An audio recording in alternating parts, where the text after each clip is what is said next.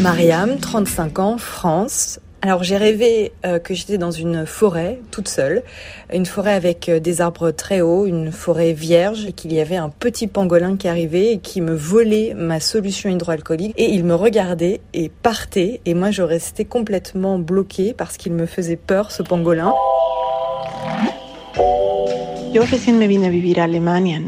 Je viens de déménager en Allemagne, je suis de La Paz en Bolivie. J'ai rêvé que j'étais là-bas au milieu d'un grand marché. Tout était vide, je cherchais désespérément un produit, mais je ne sais plus lequel. Et en même temps, j'avais peur de me faire arrêter par la police parce que la Bolivie est en quarantaine totale. Donc, j'avais la sensation de vouloir m'échapper, mais c'était difficile parce que c'était très grand. Et dans mon rêve, je n'arrive jamais chez moi. Je pense que c'est le fait de ne plus pouvoir sortir de chez moi qui commence à avoir un effet.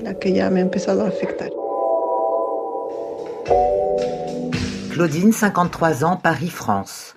J'ai rêvé que le Covid-19 opérait comme un sérum de vérité, que les personnes atteintes se mettaient tout à coup à devenir elles-mêmes, libérées d'un carcan sociétal, familial, amoureux et amical. Dans ce rêve, au début de l'épidémie, beaucoup pensaient que les malades avaient perdu la boule. Mais très vite, on a compris qu'on avait affaire à une pandémie de lâcher-prise, qui rendait les gens bien plus heureux. Bien sûr, tout le monde voulait attraper le virus, dans ce rêve, les membres du gouvernement n'avaient pas de visage, car ils portaient des masques intégraux qui les dissimulaient totalement.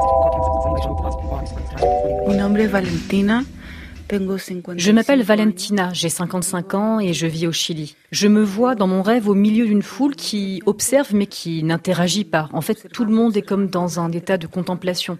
Je ne sais pas si on est en train de chercher des solutions à la crise, je ne sais pas vraiment ce qu'on fait, mais ça a retenu mon attention parce que ça fait trois ou quatre fois que je fais le même rêve.